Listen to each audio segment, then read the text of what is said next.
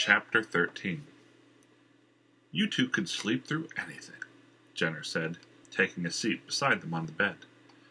Are you all right? Maven told me what happened. Erica nodded. I heard something awful last night, but I feel better now. I guess you stayed awake until I woke up, she said, motioning to Christian. Then helped me drink some tea. After I felt good enough to do it myself, he nodded off. That turned out quite nice, Jenner mentioned, pointing to Erica's hair.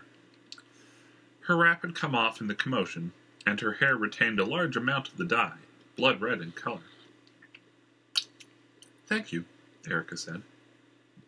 What about him? Is he all right? Jenner patted Christian on his upper back. I think so. He's just sleepy.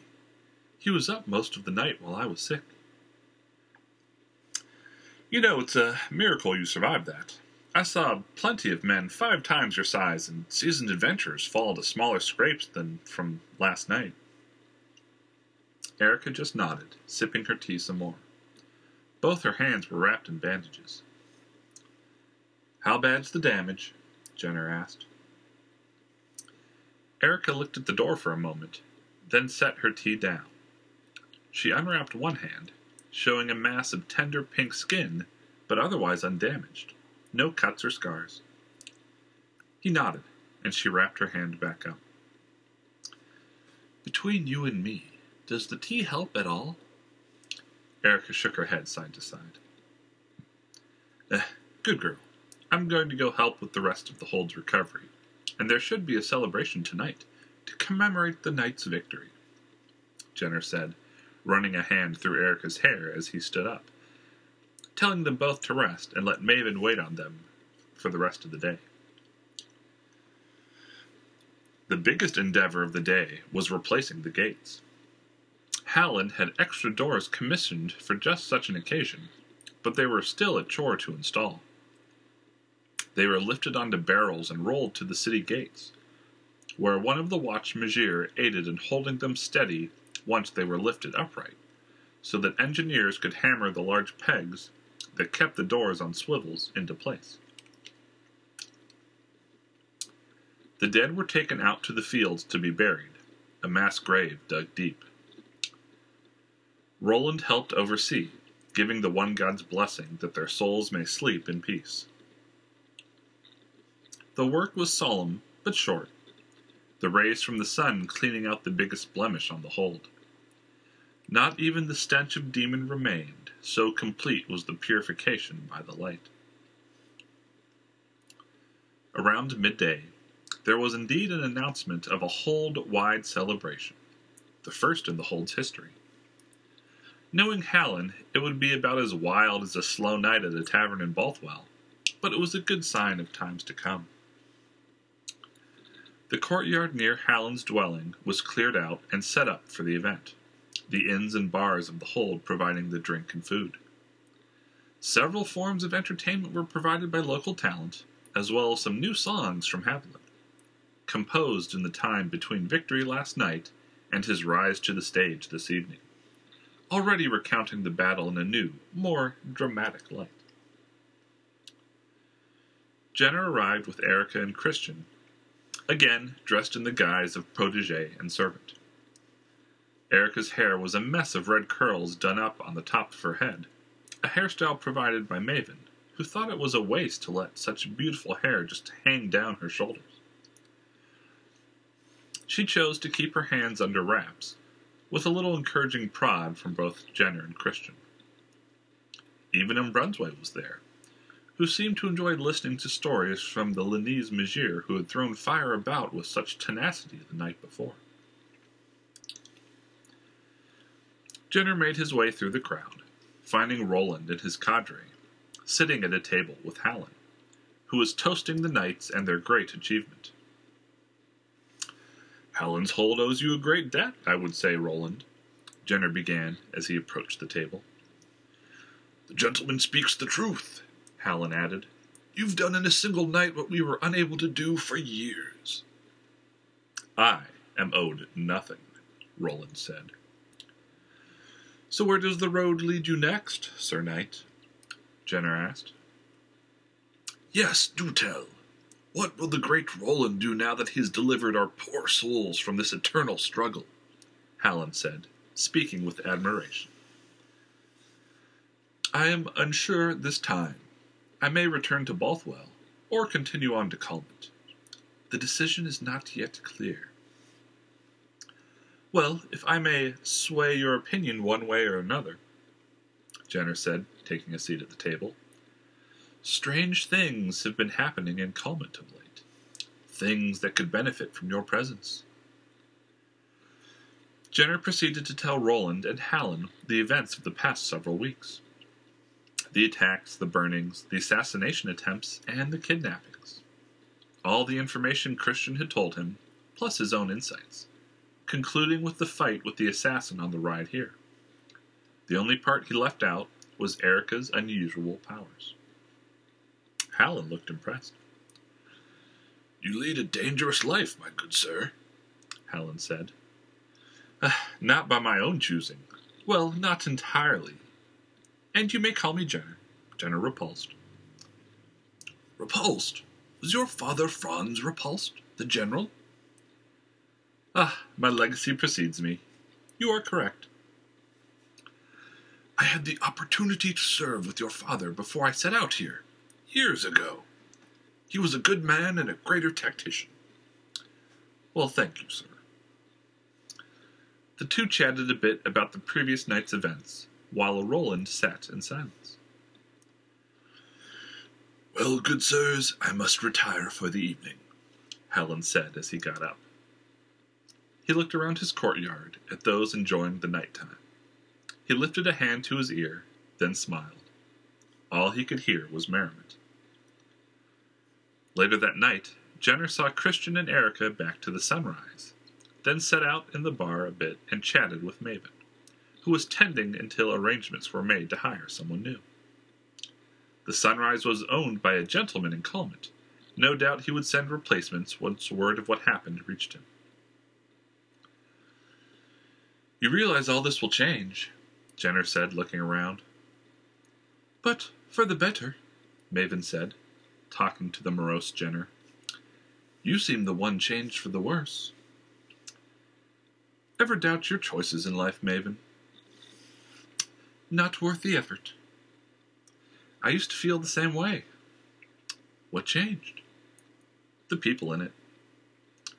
Their conversation was interrupted as Haviland, Umbrunsway, and the Lenese Magir from last night entered the inn. Ah, just the man I was looking for, Haviland said, walking over to Jenner, tossing an arm around the man's shoulders. You're going to Bothwell, correct? Haviland asked. That's the plan. Let me introduce Mal Zay. Mal let a little raspy chuckle escape her lips. Ofrenda ith, ofrenda eh. She spoke in her thick accent, offering her hand to Jenner. Jenner stood and bowed, offering her a kiss on the back of the hand, which caused the woman more mirth. Mal here is heading to Bothwell as well, and we figured since you had a carriage, it would make her trip easier. We plan on taking a few more days to rest here, seeing the new change in prospects, and Umbrunsway wouldn't just let her go on her own, insisting we persuade you to bring her along. What brings you to Bothwell, Mal? Jenner asked.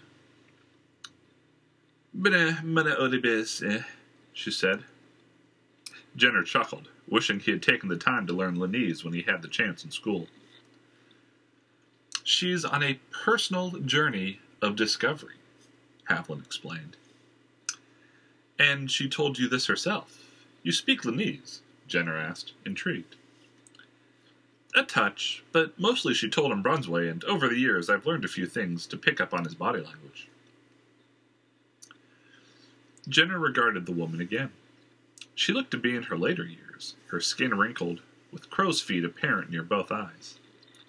Her skin was a rich brown, now that he saw her in the light. It clung to her thin frame, her billowing robes hiding her small figure. She had gray, frayed hair that was kept under control by a large wooden pin. he was caught off guard by her eyes, which were a dull blue, with a cloudy white coloring. Curious, Jenner waved his hand a few feet from her face. Her arm snapped up and grabbed his wrist. I'll elm, she cackled. She's not that blind, Haviland clarified. I gathered, Jenner said, asking the lady to let go of his hand. Figured you could use the extra help, what with all that's been going on and everything, Haviland explained. We would be delighted to have your company on our journey, Mal, Jenner said to the woman. Ow, she said. They said their good nights, and Haviland and Brunsway retired to their rooms. Mal said something about returning to her place and meeting them here in the morning, as best Jenner could tell. When he retired to his room, he smiled when he saw Erica asleep on the edge of the bed, Christian asleep on the floor, a sheet rolled up under his head. Jenner walked over to his own bed and slipped in, nodding off and thinking about tomorrow.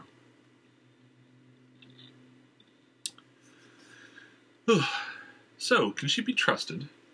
Jenner asked Haviland in the morning over breakfast. Don't worry, Haviland said between bites of his bread. Umbrunsway is an excellent judge of character. If he thinks you're all right, then you're all right. And Umbrunsway thinks that I'm all right? Eh, between you and me, I don't think he trusts you much further than he could throw you. But that's still quite a bit of trust coming from him. But he's taken with those two traveling with you, and trusts them that they trust you. Your friend is wise beyond his years. Now, a lot of people say that about people who don't speak.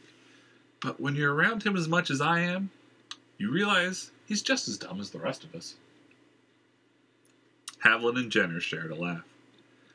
A little bit later, Erica, Christian, and even Brunsway, who Haviland said was not prone to breakfast, joined them. By the morning, Christian's spirits had improved. Jenner informed them that the guest would be joining them, a Magier who had lent a great deal of help to the fight last night. Erica was full of questions, but Jenner explained that she could ask her herself once they set out. They finished breakfast together and packed up, saying their farewells and that they would try to meet up with Haviland and Brunsway when they made it to Bothwell. Christian and Haviland shook hands, while Erica ran up to him Brunsway and gave him a big hug, though her hands could barely make it around his massive stomach. He just smiled and patted her as light as he could on the back. When they went outside, they saw Mal standing, tapping her foot by the carriage. I opened den Iber is unen au. I think she wants to go, Christian hazarded a guess. I got that part, yes, Jenner said, smiling at the woman. He introduced Miss Sapphire and her servant, and she smiled and shook Christian's hand, giving Erica a hug. Then the three of them climbed into the carriage and set out.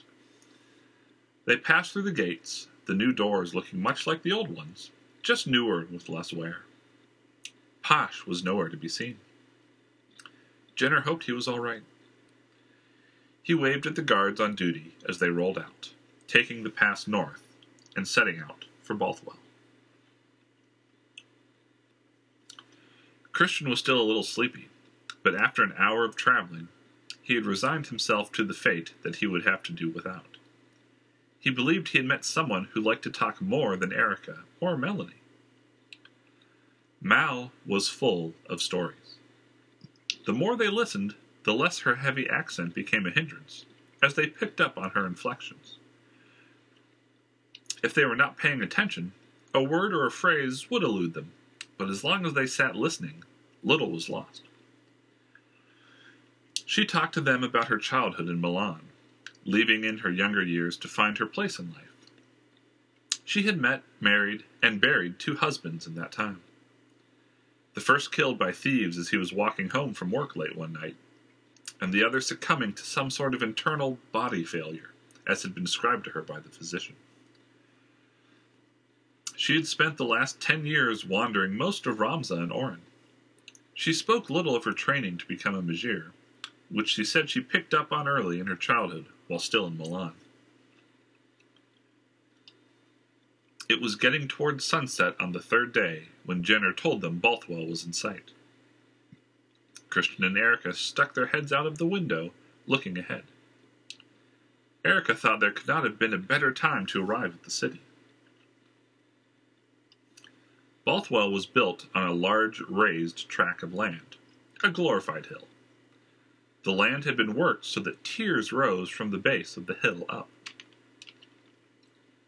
Then a few hundred yards of incline continued up until finally at the peak stood King Geddon's castle, ruler of Ramza. The sun was just passing behind the castle, casting its shadow over the road. Don't let the light fool you. We're still a bit away from reaching the city, but we should make it by nightfall, Jenner said as he guided the carriage along up the path. What is the ruler of Ramza like? Christian asked, looking at the silhouetted castle. Eh, King Geddon is an odd fellow, I guess. He became king when his father fell to an assassination. The assassin was none other than the king's own daughter, Gabrielle. Geddon became king and banished his sister to exile, or killed her. The reports vary. Jenner paused for a moment. Then, weeks later, his mother killed herself, grief stricken over her husband's death. You do not sound convinced, Christian said. Well, my mother had been friends with the late Queen when she lived in Bothwell, and she said that she wasn't the sort of woman who would kill herself. But the whole family is odd. And don't repeat this to anyone, because they're also quite paranoid, Jenner explained. Well, the parents are dead and the daughter is missing. Who is left besides the new king? Just the son, but that's quite enough. Is there a queen? asked Erica. In theory, Jenner replied. In theory? Christian asked. Well, Geddon married a commoner. His personal servant, in fact, Jenner said. Really? Erica asked.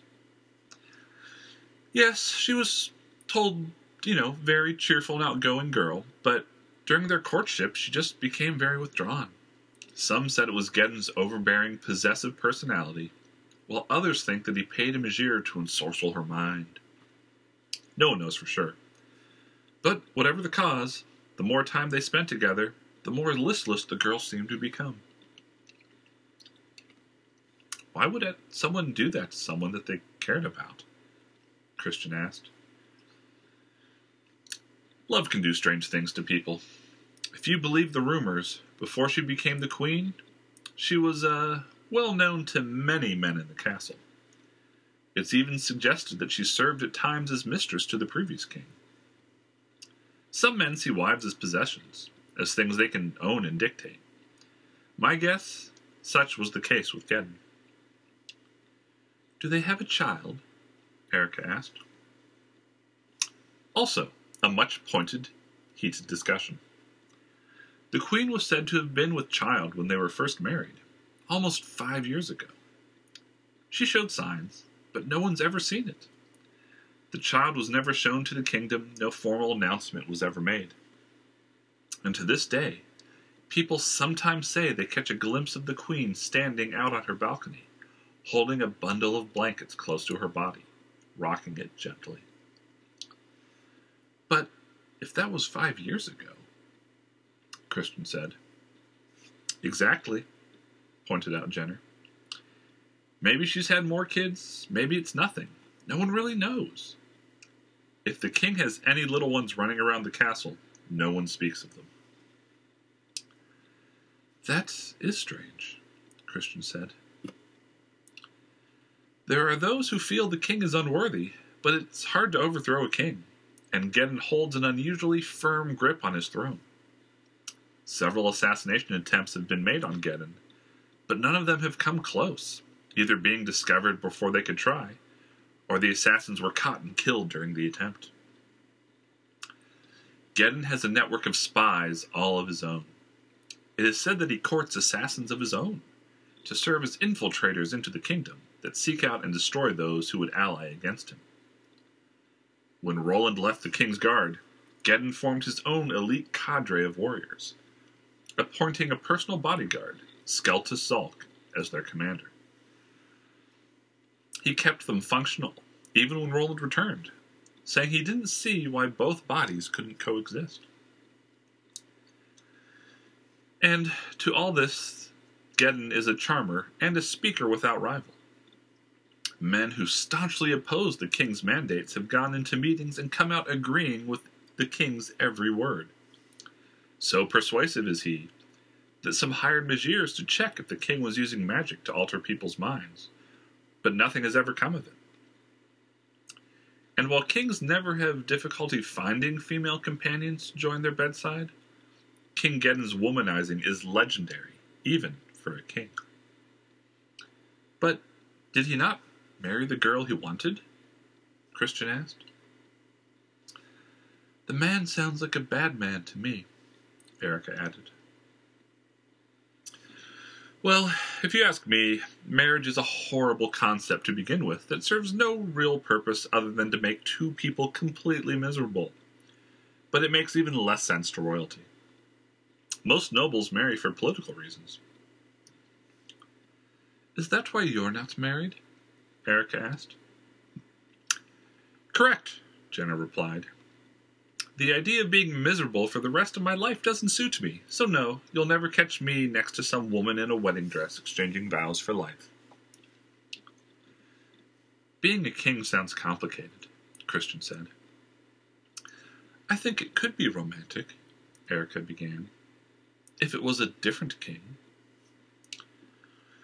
Well, kings often live in different worlds than the rest of us. He wouldn't be the first king to sleep with a woman that wasn't his queen.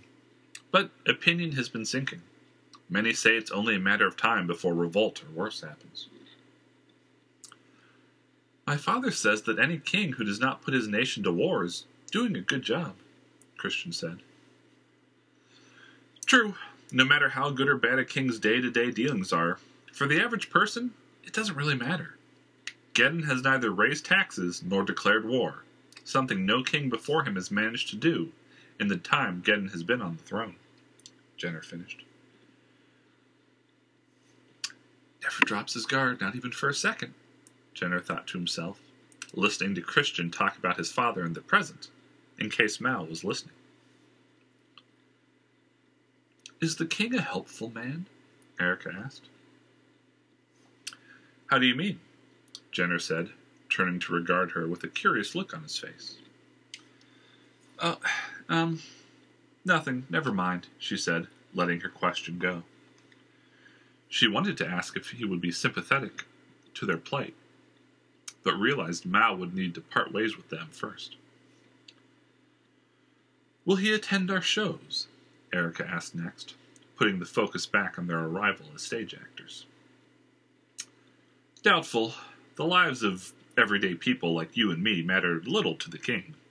I doubt he'd take an interest in anything we do, Jenner finished.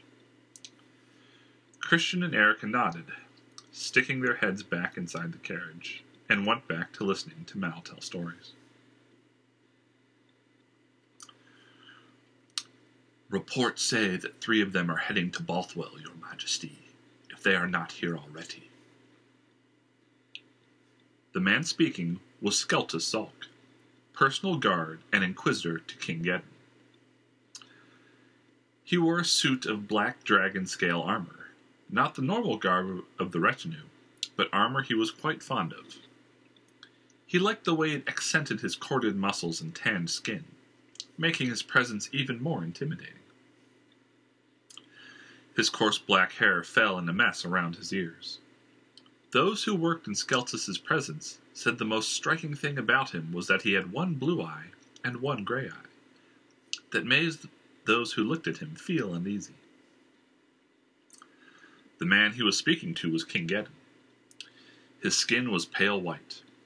His body seemed to reject the sunlight, no matter how much time he spent in it. His frame was lanky and thin. A short cropped crown of golden blonde hair adorned his head, spiked up with a mixture of wax and honey. He had faded light blue eyes that showed his disinterest.